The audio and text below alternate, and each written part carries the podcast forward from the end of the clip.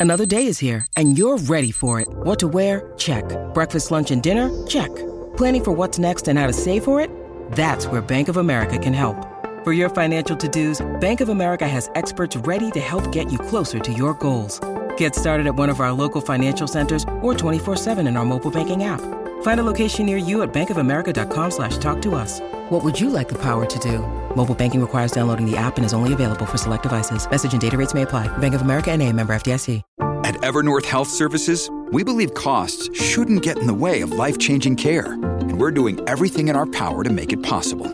Behavioral health solutions that also keep your projections at their best? It's possible. Pharmacy benefits that benefit your bottom line? It's possible. Complex specialty care that cares about your ROI? It's possible. Because we're already doing it All while saving businesses billions. That's Wonder made possible. Learn more at evernorth.com/wonder.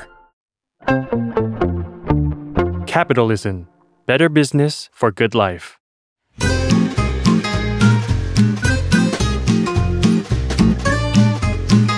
Day One Podcast กับย้อยนภศรศิวิราช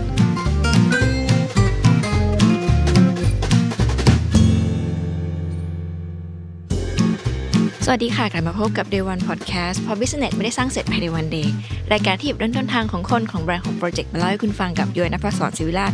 แฟนตัวยงที่รักการเล่าเรื่องธุรกิจที่ดีค่ะ Day One วันนี้นะคะยุ้ยจะพามาพบกับแบรนด์ แบรนด์หนึ่งที่ยุ้ยใช้สินค้าเขาเป็นประจำกินทุกวันนะคะก็เลยอยากจะชวนเขามาพูดคุยในรายการว่า Day One ของเขามันเป็นยังไง ต้องบอกทุกคนก่อนว่า เวลาเรามีความฝันอยากจะเปิดร้านกาแฟ ทุกคนจะคิดถึงการมีหน้าร้าน การได้ตกแต่งร้านสวยๆแล้วก็เจอผู้คนที่ชื่นชอบกาแฟนะคะ แต่มันมีอยู่บุคคลหนึ่งค่ะที่เขาหลงไหลกับการคั่วกาแฟ การอยู่หน้าเครื่องคั่ว แล้วก็ทำกาแฟรสชาติดีๆ ให้กับผู้คนนะคะ วันนี้ก็เลยจะชวนพี่เฟิร์มมา คุยกัน เป็นคนใกล้ตัวค่ะ ถ้าเกิดทุกคนติดตามก็จะรู้ว่ามีการพูดถึงพี่เฟิร์มอยู่บ้างนะคะ ดังนั้นวันนี้ก็ค่อนข้างพิเศษ เพราะว่าหลาย ๆ เรื่องเนี่ยยุ้ยก็อาจจะรู้เป็นครั้งแรกในรายการเหมือนกัน เพราะว่ามันก็เป็นการพูดคุยเรื่องธุรกิจนะก็เดี๋ยวไปพบกับพี่เฟิร์มกันค่ะ สวัสดีค่ะ สวัสดีครับ ให้พี่เฟิร์มแนะนำตัวกับคุณผู้ฟังในรายการนิดนึงค่ะ ครับ ชื่อเฟิร์มครับ ก็ทำโรงคั่วกาแฟที่ชื่อว่า Hands and Heart Coffee Roaster ครับ ค่ะ วันนี้ขอเรียกย่อๆว่า Hands and Heart แล้วกันเนาะได้ครับอยากจะถามถึงวันแรกค่ะ ของการที่มาเริ่มต้นทำสิ่งเนี้ย ตอนนั้นมันมีโจทย์ยังไง หรือพี่เฟิร์มตั้งใจจะทำอะไรบ้าง จริง ๆ แล้วการทำโรงคั่วก็เป็นหนึ่งในหนึ่งในเป้าหมายที่อืมอยากทำมาตั้งแต่เริ่มทำร้านกาแฟนะฮะอืมแต่ว่าในตอนแรก ๆ ยังไม่ได้มีความพร้อมที่จะทำโรงคั่วมากนักอะไรเงี้ยครับอืม จนกระทั่งถึงเวลาที่เหมาะสมแล้วก็ก็เลยได้เริ่มกับสิ่งสิ่งนี้ฮะตอนนั้นเริ่มยังไง คือเท้าความก่อน background พี่เฟิร์มคือแบบเป็นเด็กนิเทศ แล้วก็แบบหลงไหลในกาแฟอะไรเงี้ยและไอ้ก่อนที่จะมาคั่วกาแฟเองได้เนี่ยมันต้องแบบมีเส้นทางกันประมาณไหน ก็ตอนที่เริ่มคั่วกาแฟนะครับ ก็จริง ๆ แล้ว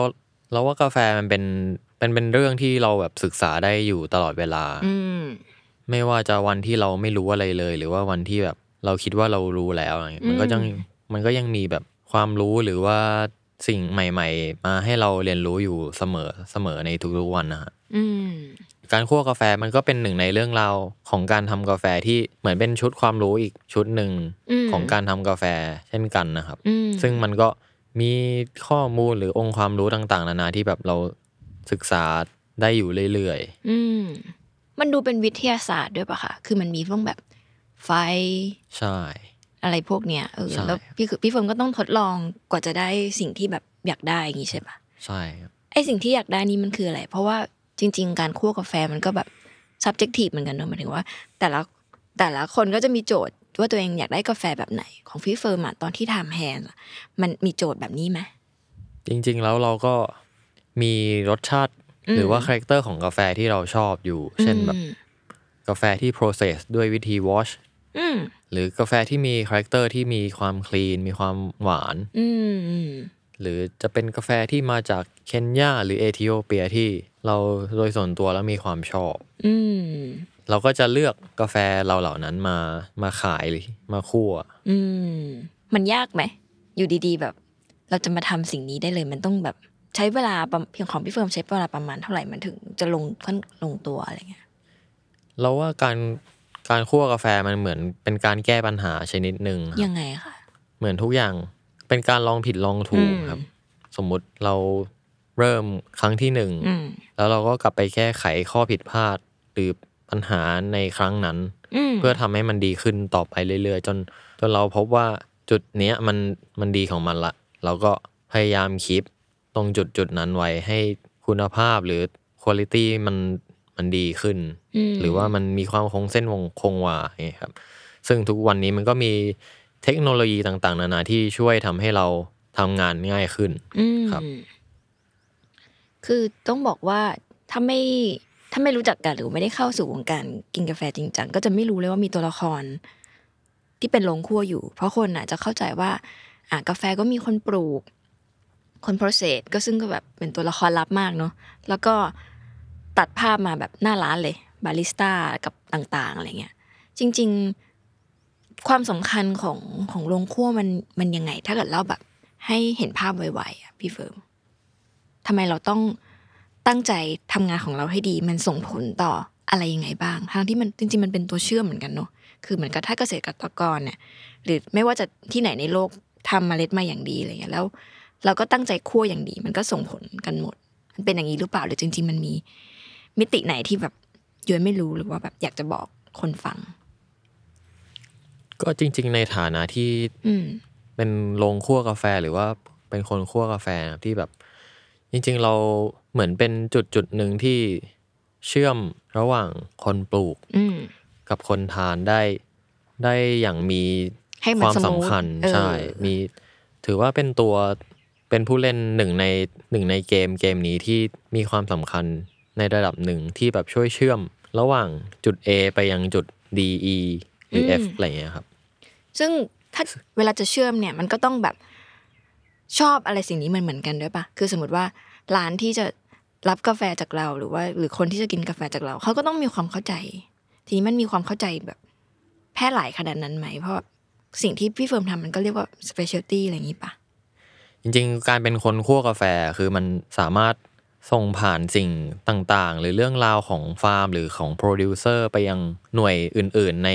ในธุรกิจหรือในแวดวงของกาแฟได้อืมได้อย่างดีในระดับหนึ่ง เช่น การเลือกกาแฟจากฟาร์มนั้นๆ มาอืมนำเสนอมาขายอืมหรือการถ่ายทอดเรื่องราวของโปรดิวเซอร์นั้นๆ ไปสู่คนทานอืมคนดื่มอะไรอย่างเงี้ยครับอืมซึ่งการเป็นคนคั่วกาแฟก็เหมือนมีโอกาสเลือก กาแฟที่ที่เราชื่นชอบหรือเรารู้สึกเชื่อมั่นในตัวกาแฟนั้นๆ ผ่านไปยังคนกินได้อืมซึ่งโดยส่วนตัวเรา เราชอบกาแฟที่มันมีความคลีน มีความหวานสะอาดอืมแล้วก็ reflect ความตั้งใจของคนทำอืมแล้วก็ character ของ origin อืมในแต่ละพื้นที่นั้นๆ เราจะเป็นคนที่ไม่ได้ชอบเอากาแฟที่มีความแบบ funky เออหรือว่า funky มันคืออะไร กาแฟ funky ก็จะเป็นกาแฟที่อธิบายง่าย ๆ ก็คืออมมีความ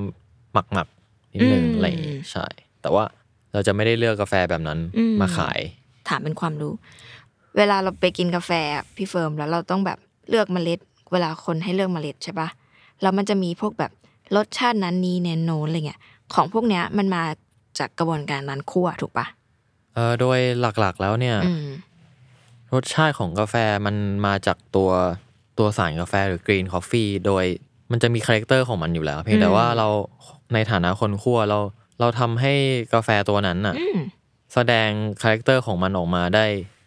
ชัดเจนอืมได้เป็นตัวของมันเองมากที่สุด เท่าที่เราในฐานะคนคั่วจะทำออกมาได้ ซึ่งในระดับการคั่วเนี่ย มันก็ค่อนข้างมีความแตกต่าง และก็ขึ้นอยู่กับ ความชอบของคนคั่วอยู่ พอสมควรเป็นเรื่องที่ค่อนข้าง subjective หรือการ roasting ในแบบไหนมากกว่าครับ ซึ่งถามว่ามันมีความผิดหรือมีความถูกต้องอะไรยังไงไหม มันก็จะมีในเรื่องของแบบการ cupping หรือการใช้ score sheet ขึ้นมา เพื่อเป็นบรรทัดฐานอืมของการคั่วกาแฟอืมอะไรแบบนี้ อธิบายแบบ ง่ายอืมครับซึ่งจริง ๆ ก็มี detail มากมาย ถ้าใครสนใจก็ต้องไปศึกษาอีกทีหนึ่งใช่ครับทีนี้อยากชวนคุยเรื่องธุรกิจ Day One ของ Hand and Heart เนี่ยที่มีโจทย์มาจากการแบบไม่มีหน้าร้านเนี่ย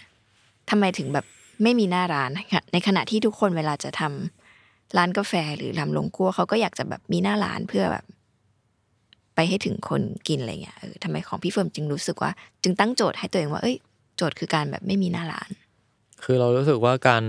การทำโรงคั่วกาแฟมันอืมมันตอบความความชอบหรือความความอยากที่จะทำในการทำกาแฟของเรามากมากกว่าอืมการทำหน้าร้านอืมแล้วเราไม่ได้เป็นคนที่แบบว่าอยากมีหน้าร้านแบบหลาย ๆ สาขาอยากเปิดหลายสาหลาย ๆ สาขา เพื่อให้ตัวเองมีหน้าร้านเยอะแยะอะไรเงี้ยเราอืมอาจจะอาจจะไม่ได้เป็นไม่ได้เป็นสิ่งที่เราอยากทำในธุรกิจนี้ อืม เพราะฉะนั้นการทำโรงคั่วกาแฟก็ถือเป็นจุดหมายที่เรารู้สึกว่าเราทำได้ แล้วเราสามารถควบคุมได้อย่างดี ทั้งในแง่ของการทำกาแฟทำธุรกิจหรือในแง่ของชีวิตส่วนตัวอืมที่เราสามารถ manage เวลาต่างๆ นานาได้อืมเรายังมีเวลาไปไปทำอย่างอื่น เช่นไปเลือกกาแฟหรือว่าเราไปไปต่อยอดในธุรกิจต่างๆ นานาได้อืม ไม่ว่าจะเป็นการไป collab กับแบรนด์อื่น ๆ หรือการไปช่วยลูกค้าที่เป็นลูกค้า wholesale อย่างเงี้ยอืมทำช่วยพัฒนาใน product ของเขาได้ครับ ซึ่งอย่างปัจจุบันก็จะมีของร้านที่ชื่อ k i o r o N นะครับ ที่เป็นแบบร้านขนมถ้าเคยทานพวกชาเขียวหรือว่าแบบแยมโรลอะไรเงี้ยอืมซึ่งจะมีแบบเปิดตามห้างอย่างเงี้ยเราก็จะไปแบบ collab กับเขาในการช่วยในเรื่องของกาแฟอะไรอย่างเงี้ยหรืออย่าง การทำเสื้อยืดกับ l e v i t แบบ make washed coffee great again อะไรเงี้ยก็อืมก็เป็น project สนุกๆที่ได้ทำร่วมกัน แล้วพอมันไม่มีหน้าร้านนะคะ มันจะ run ธุรกิจยังไงหมายถึงพี่เฟิร์มแบบ มันมีการแบบทำธุรกิจแบบไหนสมมติถ้าเป็นร้านกาแฟใช่ปะรายได้มันก็จะมาจากคนซื้อกาแฟกลับไปแล้วก็มีรายได้ในการรันทำคอร์สนู่นนี่นั่นอะไรเงี้ย กับธุรกิจการคั่วกาแฟก็เป็นแบบนั้นเหมือนกันใช่ไหมเพียงแค่ว่าตัวละครมันอาจจะไม่ได้ ไม่ได้มากเท่ากันแบบทำหน้าร้านที่มันวุ่นวาย จริงๆเราว่าการทำโรงครัวนะฮะอืมถามว่าปัญหามันน้อยกว่าไหมเราว่าปัญหามันไม่ได้ไม่ได้น้อยกว่า เพียงแต่ว่ามันเป็นปัญหาที่โดยส่วนตัวเรารู้สึกว่าเราควบคุมมันได้อืมเราจัดการแก้ไขมันได้ อืมไม่ว่าจะเรื่องในระบบของการทำธุรกิจ อืมกำไรขาดทุนหรือว่า การดูแลลูกค้า เรารู้สึกว่ามันยังอยู่ภายใต้ การควบคุมของเราได้ได้ดี อืมโจทย์วันนี้มันเปลี่ยนไปไหมพี่เฟิร์มมาโฟกัสการคั่วอย่างเดียวนี่กี่ปีละ จริงๆก็ประมาณสองปีเกือบสามปีอืมครับที่แบบว่าห่างหายจากการทำหน้าร้านของตัวมันเองจริงอืมมันเป็นอย่างที่คิดไหมๆก็เป็นอย่างที่คิด เรารู้สึกว่าเราทำมันค่อนข้างเข้ากับ ตัวเรามากกว่าไลฟ์สไตล์หรืออมชีวิตมากกว่า อืมแล้วทำให้เรา manage เรื่อง manage ปัจจัยต่างๆ ในในชีวิตหรือในธุรกิจได้ได้ดีขึ้นอืมเราว่าการทำกาแฟเป็นการยืนระยะอืมเป็นการวิ่งแบบระยะไกลมันมากกว่ามาราธอนอะไรเงี้ยยังไงพี่เฟิร์มคือเหมือนถ้าเราหยุดวิ่งมันก็คือก็คือจบเท่านั้น อืม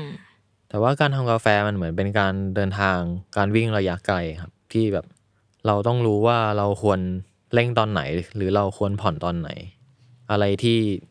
สำคัญกับเราอืมอะไรที่เราควรตัดทิ้งอืมไม่ว่าจะเรื่องคนอืมหรือว่าเรื่องในทางธุรกิจ อะไรที่เรารู้สึกว่าทำให้การวิ่งมันช้า หรือมันมันกินแรงเรา เราก็ควรจะตัดทิ้งอืมเพื่อให้เรายังวิ่งต่อไปได้ จริงๆมันก็น่าจะเหมือนกับทุกๆ ธุรกิจที่เรา ถ้าเรายังมีความอยากที่จะทำหรืออมอยากที่จะผลักดันความต้องการหรือความฝันของเราให้ให้ไปต่อเราก็ยังต้องวิ่งอยู่ อืมดังนั้นถาม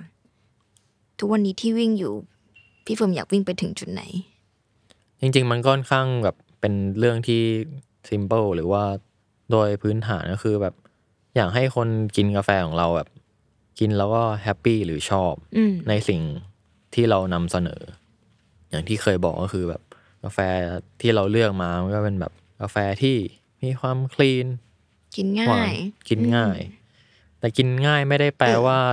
มันง่ายหรือมันไม่มีมันไม่มีอะไร อืมซึ่งนึกออกอันนี้ก็ค่อนข้างเป็นเรื่องที่ต้องมีการ educate คนทานเหมือนกันในประมาณหนึ่ง ซึ่งเราก็เป็นเรื่องที่เรารู้สึกว่า ถ้าเรานำของแบบนี้มาขายเรื่อยๆ หรือว่าพยายามเอาของแบบเนี้ยส่งต่อไปถึงผู้บริโภคบ่อยอืมๆเขาก็จะได้รับรู้อืมว่ามันมีแบบนี้ด้วยนะ แบบนี้ด้วยนะ ใช่ โดยที่ไม่ต้องลุกออกมาบอกเลยเหมือนทำให้ดูทำให้ใช่เขาได้สัมผัสจริงๆอย่างนี้ใช่ไหมเหมือนให้กาแฟมันพูดแทนเรา อืมประมาณนั้น ก็มันก็เลยจะส่ง ส่งผลกันละกัน ส่งผลไปกันและกันกับทั้งคนทำแล้วก็คนที่ซื้อไปทานอืมซึ่งเราก็เลยบอกตอนในตอนแรกอะว่า ในฐานะคนคั่วกาแฟคือมันเป็นคนที่มีบทบาทในการเลือกกาแฟไปยังผู้บริโภคอะอืมเราจะเลือกของสิ่งสิ่งหนึ่งมาขาย เราจะเลือกกาแฟ infuse มาขายก็ได้ เราจะเลือกกาแฟที่แบบ ferment funky มาก ๆ มาขายก็ได้อืม แต่สุดท้ายแล้วก็ต้องถามดูว่ามันเป็นแค่ความฉูดฉาดหวือหวาอืม หรือว่ามันดีจริง ๆ อันนี้ก็ในฐานะคนคั่วกาแฟครับ ก็ต้องถามกลับไปยังตัวเองอะครับว่า ไอ้ที่เอามาขายอะครับเพื่อเพื่ออะไรกันแน่อะไรเงี้ยเราว่าก็เลยถึงบอกว่า คนคั่วกาแฟก็ก็คือมีมีอำนาจหรือมีมีสิทธิ์นะครับที่ที่จะเลือกของสิ่งสิ่งหนึ่งอะครับ มามาขายหรือว่ามานำเสนอให้กับคนที่ที่อยู่ในลำดับถัดถัดๆไปถัดถัดถัดถัดถัดไปใช่ครับ เหมือนกับว่าจริงๆเราผู้ผลิตแบบเราก็มีสิทธิ์ในการกำหนดตลาดนั่นแหละ คือ อย่าไปคิดว่าแบบไม่ไม่มีคนเข้าใจหรอกสิ่งที่เราทำอะแต่บางทีอะเขาก็ต้องการการนำเสนอจากเราถูกไหมดังนั้นแบบถ้าอยากจะให้ตลาดเปลี่ยนแต่ไม่ว่าจะเราทำจะทำวงการอะไรก็ตามเนอะมันต้องมีคนลุกขึ้นมาทำก่อนอะไรเงี้ยช่วงแรกมันยากไหมพี่เฟิร์มต อนนี้มันดีขึ้นแค่ไหน คนความเข้าใจของคนในการแบบกินกาแฟ อืมแล้วว่าทุกณตอนนี้ก็คือคนคนทานกาแฟก็คือค่อนข้างมีจำนวนที่มากขึ้น มีความเข้าใจมากขึ้นแบบว่ามีมีการค้นคว้าหาความรู้ต่างๆ นานามากขึ้นนะครับ โดยเฉพาะแบบช่วงโควิดที่ผ่านมาก็แบบก็เห็นคนที่เริ่มหันมาชงกาแฟ หรือว่าเริ่มมาศึกษาเรื่องกาแฟเยอะขึ้นครับอืมก็ดู มีทิศทางหรือแนวโน้มที่ดีขึ้นครับ เพราะฉะนั้นก็ถือเป็นโอกาสทางธุรกิจของคนที่ทำกาแฟอยู่ ในการที่จะพัฒนาตลาดนี้ให้มันดีขึ้น ทั้งในเรื่องของความเข้าใจ แล้วก็ในเรื่องของสิ่งที่เอามาขายครับทำไมพี่เฟิร์มถึง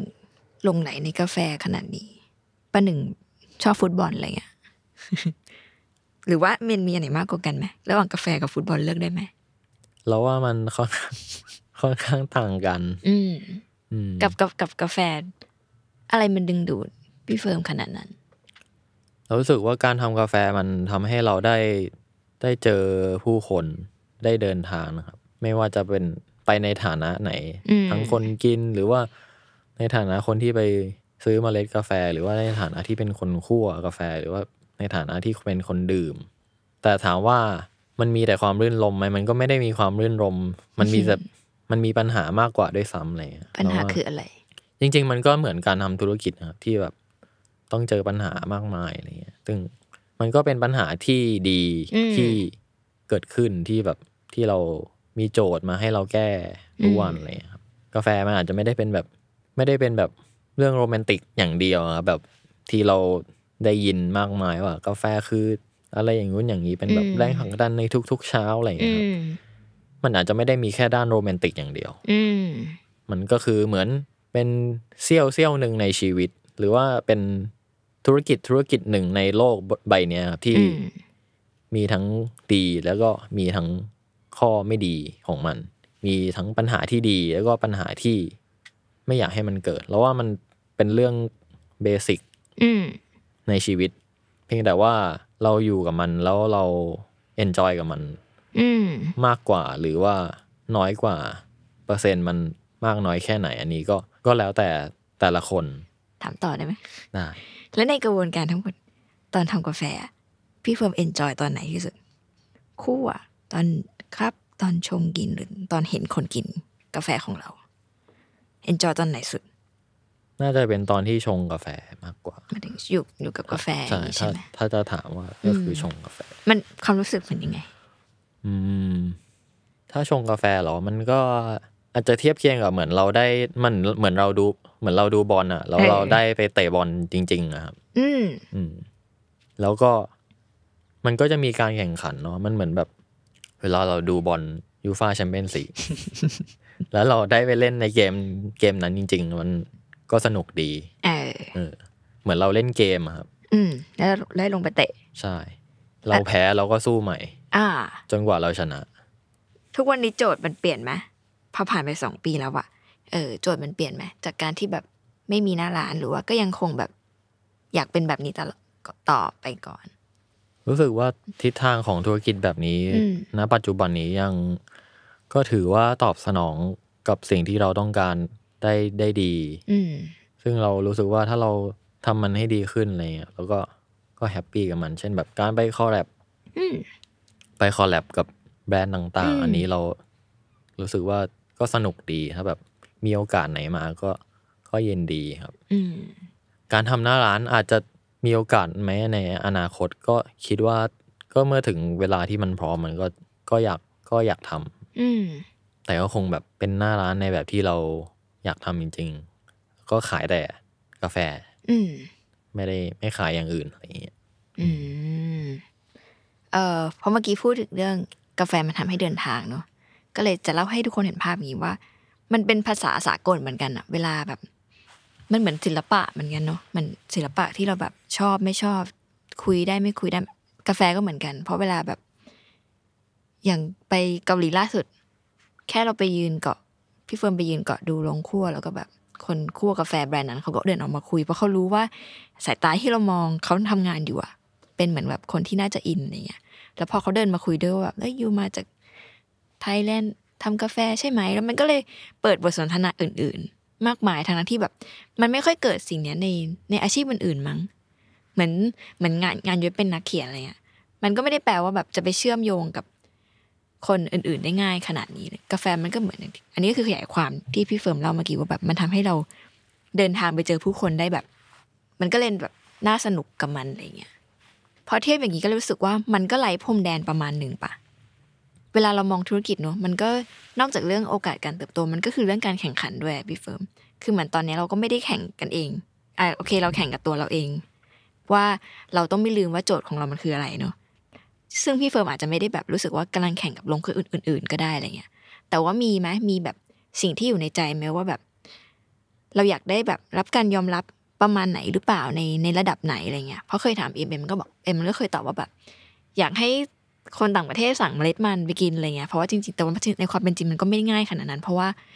ทุกคนต้องนึกภาพกาแฟเวลามันเข้าออกประเทศมันมีกำแพงภาษีที่แบบมหาศาลมากๆอะไรเงี้ยเหมือนรถยนต์เลยอะดังนั้นการที่เราจะได้กินกาแฟ ดีๆจากต่างประเทศ หรือการที่กาแฟจากเราไปต่างประเทศ มันก็ไม่ใช่เรื่องที่ง่ายเหมือนเหมือนความโรแมนติกที่มันเกิดขึ้นเลยอะไรเงี้ย อันนี้เล่ารวมๆของพี่เฟิร์มเป็นอย่างนั้นไหมว่าแบบ อยากให้ตัวเองอยู่ในแบบแวดล้อมแบบไหนอะไรเงี้ย เพราะว่ายุ้ยก็อยู่ในเฝ้ามองการแข่งขันของพี่เฟิร์มเวลาพี่เฟิร์มไปแข่งก็รู้สึกตื่นเต้นและสนุกดีว่าแบบในโลกจริง ๆ มันมีกาแฟที่แบบหลากหลายมากกว่าที่เราแบบ เติบโตมาอะไรเงี้ยเออคือการได้รับการยอมรับอะเราว่ามันก็เป็นเรื่องเบสิกของของมนุษย์อืมที่แบบมีคนชื่นชมเรามีคนยอมรับเรา มันก็เป็นเรื่องที่ดีครับ ไม่ได้เป็นเรื่องที่ผิดที่แบบจะชอบการยอมรับอะไรเงี้ยอืมว่ามันเป็นเรื่องเบสิกของการเป็นมนุษย์อยู่แล้วอืมว่าอยากได้รับการยอมรับในการทำสิ่งที่เราตั้งใจทำอะไรเงี้ย ซึ่งถามว่าไอตัวสิ่งสิ่งเนี้ยมันจะเกิดขึ้นได้อะครับคือเราก็ต้องพยายามนำเสนอสิ่งที่เราอยากนำเสนอในแบบของเราอะไรเงี้ยคิดว่าจะเป็นแบบนั้นมากกว่า ก็คือเราก็พยายามทำสิ่งที่เราแบบทำอยู่เนี่ยแหละ สิ่งที่เรารู้สึกว่าเราเชื่อมั่น แล้วเราถ่ายทอดสิ่งสิ่งนี้ไปให้ยังคนยังคนกินได้ อืมซึ่งมันก็อาจจะทำได้ด้วยหลายวิธีการนะครับ เช่นแบบการเลือกสิ่งสินค้า หรือว่าเลือกเมล็ดกาแฟนั้นๆ มาขายบ่อยๆ ที่แบบคนที่เป็นลูกค้าทานกาแฟของเรา แล้วเขารู้สึกว่ามันจะมีสิ่งสิ่งเนี้ยกับลงลงคั่วเนี่ยอืมซึ่งมันจะเป็นทุกทุกทุกๆที่เนาะๆทุกๆลงคั่วที่มีความโดดเด่น อืม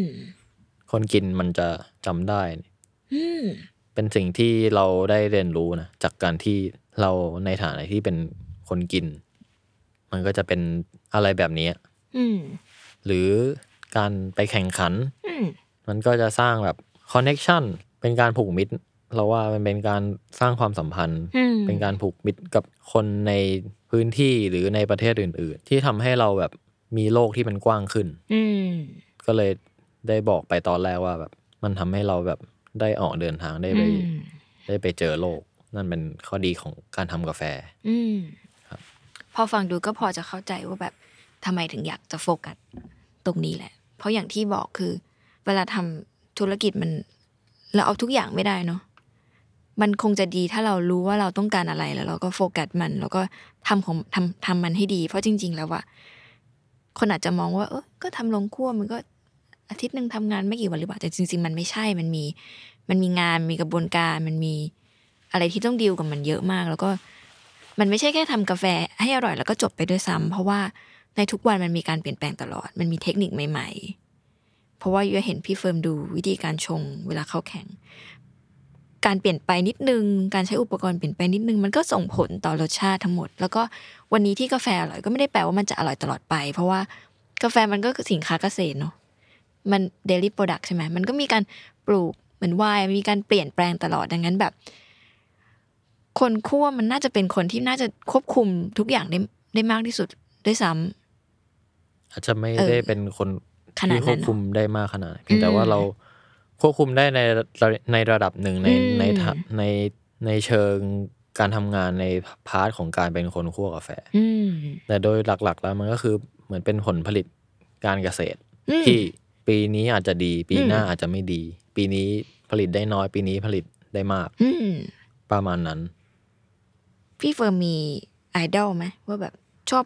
กาแฟของโรงคั่วไหน หรือว่าแบบ มองเขาดูว่าแบบเป็นแรงบันดาลใจมีไหมอืมถ้าเป็นแบบไอดอลเลยอาจจะไม่ได้ไม่ได้มีขนาดนั้น อืมแต่ถามว่าเราชื่นชอบผลงานของใครก็ค่อนข้างมีเยอะครับ ก็จะมีแบบลงขั้วในนอร์เวย์อ่าออสโลอืมมันจะมีสองเจ้าอืมที่เราชื่นชอบครับ อันแรกก็คือทิมเวนเดลโบ อ่าซึ่งโรงคั่วเนี้ยก็จะเป็นแบบคนทานกาแฟก็จะค่อนข้างรู้จัก เขาโดดเด่นยังไงพี่เฟิร์มก็โดดเด่นในเรื่องของการหากาแฟอืม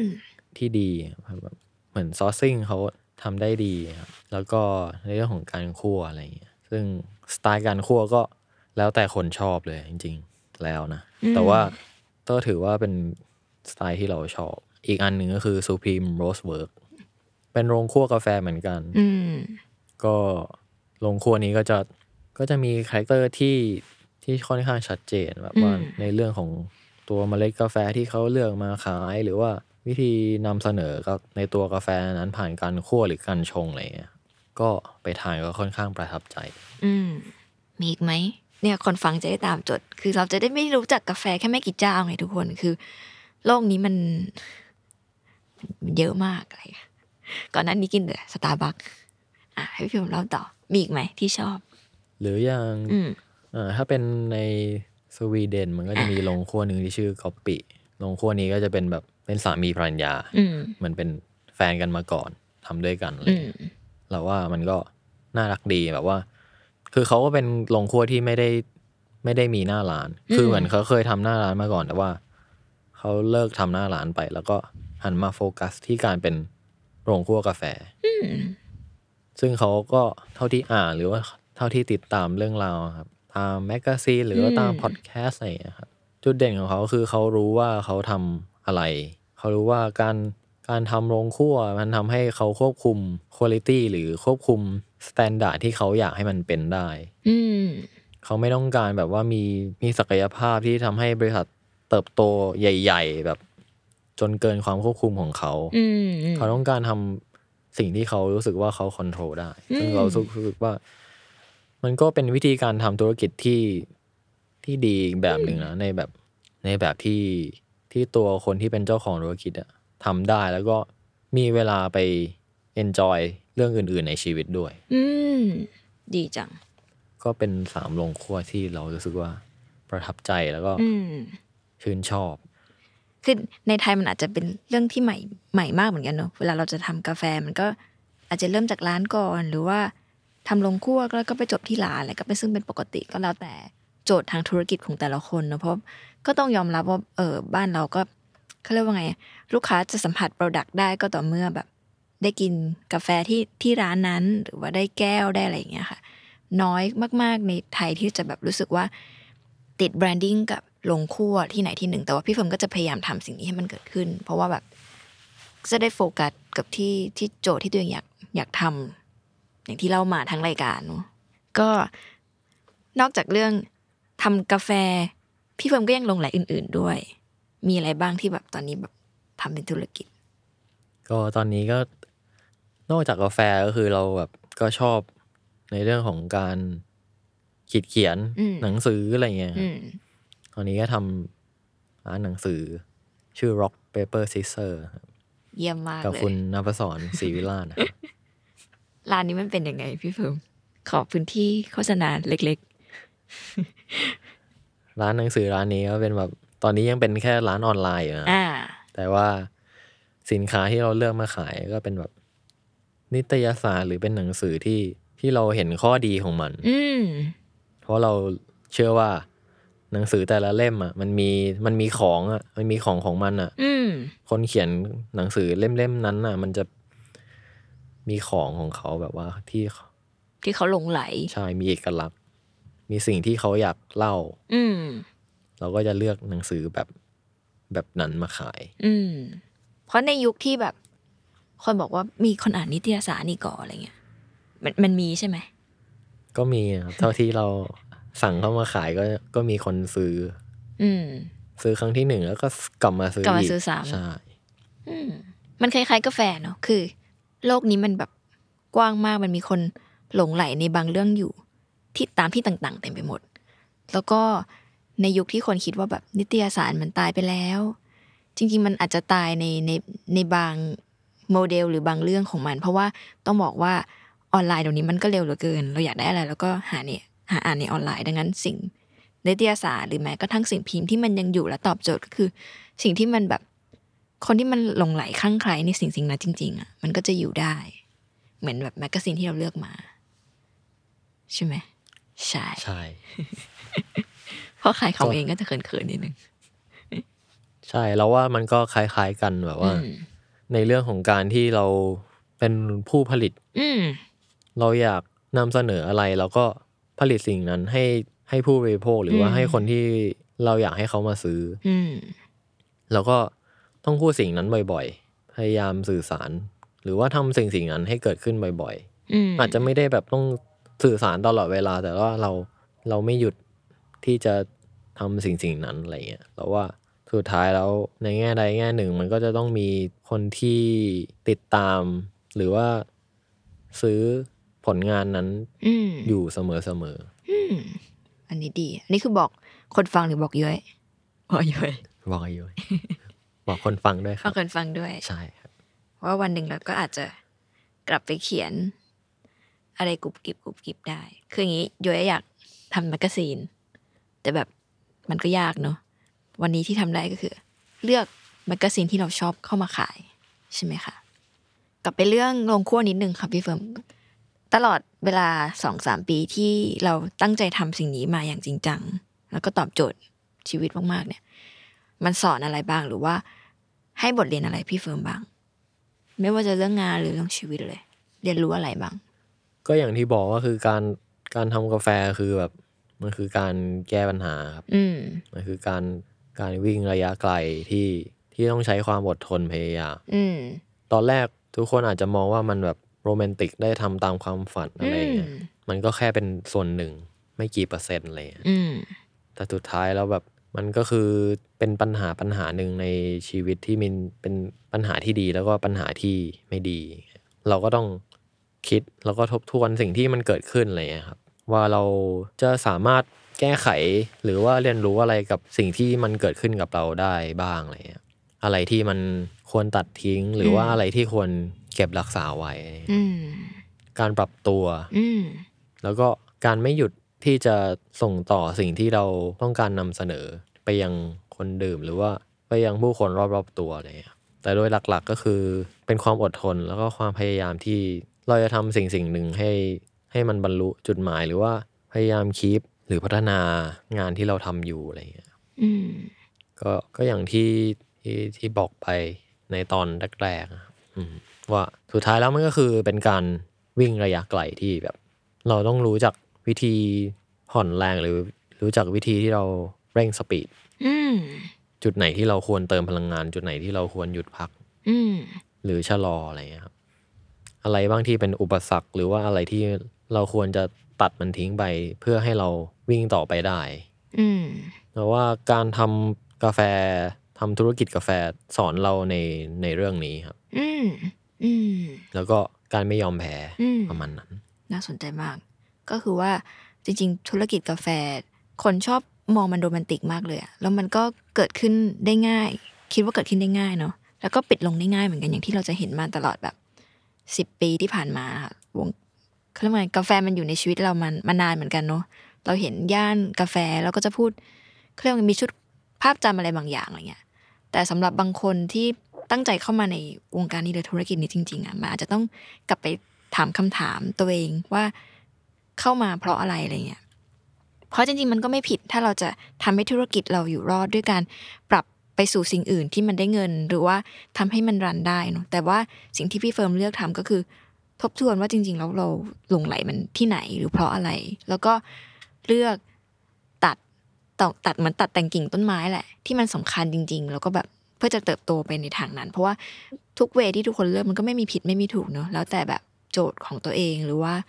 เงื่อนไขในการใช้ชีวิตของคนอะไรเงี้ยบางคนอาจจะต้องมีใครที่ต้องดูแลอะไรเงี้ย แต่อันนี้ก็เป็นสิ่งที่น่าสนใจมากว่า สุดท้ายแล้วมันคือแก่นต่างหากที่ว่าเราทำเราจะทำสิ่งนี้ไปอีกนานแค่ไหนเพื่ออะไรอะไรเงี้ย แล้วก็เพื่อให้มันจะไปถึงจุดนั้นได้อะมันต้องทำหรือว่าต้องแลกมาด้วยสิ่งไหน มันก็ไม่ใช่เรื่องโรแมนติกทั้งหมดที่เราจะแบบ เปิดร้านกาแฟ อยู่ในสิ่งที่รื่นรมเจอผู้คน ที่ดีๆ มันก็ดีแหละ แต่ว่าเราเองก็มีสิทธิ์ในการเลือกสิ่งนั้นเข้ามาในชีวิต เข้ามาในธุรกิจมันเหมือนกันนะคะ ใช่ก็ก็ถูกต้องครับก็ใช่คนจะเป็นลูกค้าพี่เฟิร์มต้องทำยังไง ก็สั่งกาแฟไปกิน ก็สั่งได้ทาง Line Official นะครับอืม at hands and heart ครับ แล้วก็หรือ Instagram อะไรเงี้ยก็ hands and heart coffee roaster ครับก็อืมทักมาหรือกด follow มาได้ครับ แล้วก็ คุยกันในในนั้นในนัดได้ มันก็จะมีลิงก์ต่างๆนานาไป ครับ ซึ่งไม่ต้องเป็นห่วงคือหลายคนอาจจะชอบเป็นห่วงว่า ถ้าเราซื้อเมล็ดกาแฟที่ดี แล้วเราก็ชงไม่ค่อยเป็น ชงไม่อร่อยแล้วมันจะอร่อยเหมือนเหมือนมากินที่ร้านได้ยังไงอะไรเงี้ย จริง ๆ จะบอกว่า บางร้านมากินที่ร้านก็ไม่อร่อย ของเหล่านี้มันต้องมันต้องศึกษาแหละเนาะคือมันมีหลาย ๆ ปัจจัยที่ทำให้กาแฟหนึ่งแก้วอร่อย และรื่นรมอะเออ เมล็ดที่ดีไหมหรือวิธีการทำซึ่งของเรานี้มาศึกษากันได้หรือว่า ก็ก็ถามกันได้เนอะว่าแบบช่วงแบบไหน ซึ่งมันมีวิธีที่ง่ายอยู่ จริง ๆ คนชอบบอกว่าเข้ามาวงการกาแฟแล้วจะเปลืองอุปกรณ์อะไรเงี้ยก็ไม่ได้เปลืองขนาดนั้นใช่ไหมถ้าเรารู้ว่าเราจะใช้อะไร ใช่ ก็ยินดีที่จะอธิบายอะแล้วถ้าเออแบบว่าเรา ถ้าแบบมีใครถามมาเออออะไรก็ก็ถามได้ก็รู้สึกว่าอธิบายได้อืมรู้สึกว่ายินดีที่จะบอกวิธี ทำทำเออ ไม่ต้องกลัวว่าแบบ จะซื้อไปแล้วจะทำไม่อร่อยเสียของ ใช่เมล็ดอร่อยมันทำยังไงก็อร่อยย้อยทำไม่ค่อยเป็นอย่างทำแล้วอร่อยนะโอเค อันนี้อวยอวยกันเองอวยกันเอง คนฟังไม่รู้หรอกคนฟังไม่รู้ว่าเราอวยกันเอง ก็ขอบคุณทุกคนที่หลงเข้ามาฟังใน Day One Podcast ตอนนี้นะคะ แต่ว่าก็เชื่อว่าจะได้ แรงบันดาลใจหรืออะไรดีๆกลับไปเนาะเพราะหลายเรื่องเยอะก็เพิ่งรู้เหมือนกันพร้อมทุกคน สุดท้ายนี้อยากฝากอะไรถึง คนกินกาแฟทั้งประเทศนี้บ้างคะกินกาแฟให้อร่อยครับ แต่ถ้าอยากอ่านหนังสือก็มาสั่งได้ที่ Rock Paper Scissor ครับ โอเคค่ะ และนี่ก็คือ Day One ของ Hands and Heart Coffee Roaster นะคะลงคั่วกาแฟที่เริ่มต้นวันแรกจากโจทย์ที่ไม่อยากมีหน้าร้านนะคะ ซึ่งฟังเรื่องราวแล้วก็ เข้มข้นน่าสนใจมาก คือมันไม่ใช่เขาเรียกว่าไงอะการทำธุรกิจด้วยความหลงไหลมันมันไม่พอจริงๆ มันมีเรื่องอื่นๆอีกมากมายที่เต็มไปหมดนะคะ แล้วก็ไม่แปลกหรือไม่ผิดที่จะทำด้วย เพราะว่าจริง ๆ มันก็มีคนทำมากมายสิ่งนี้มากมายอยู่ในโลกเนอะอย่างที่พี่เฟิร์มเล่าให้ฟังว่ามันมีโรงคั่วจริงๆในต่างประเทศที่ก็ใช้โมเดลแบบนี้เยอะแยะเต็มไปหมด ซึ่งมันก็ดีด้วยเพราะว่าเขาก็จะได้โฟกัส เช่นเดียวกับที่เฟิร์มจะได้โฟกัสสิ่งที่อยากจะทำตั้งแต่วันแรกเนาะก ลับมาพบกับ Day One Podcast ได้ใหม่นะคะ ในทุกวันศุกร์ที่ Capital Listen และ Salmon Podcast สำหรับวันนี้ สวัสดีค่ะ สวัสดีครับ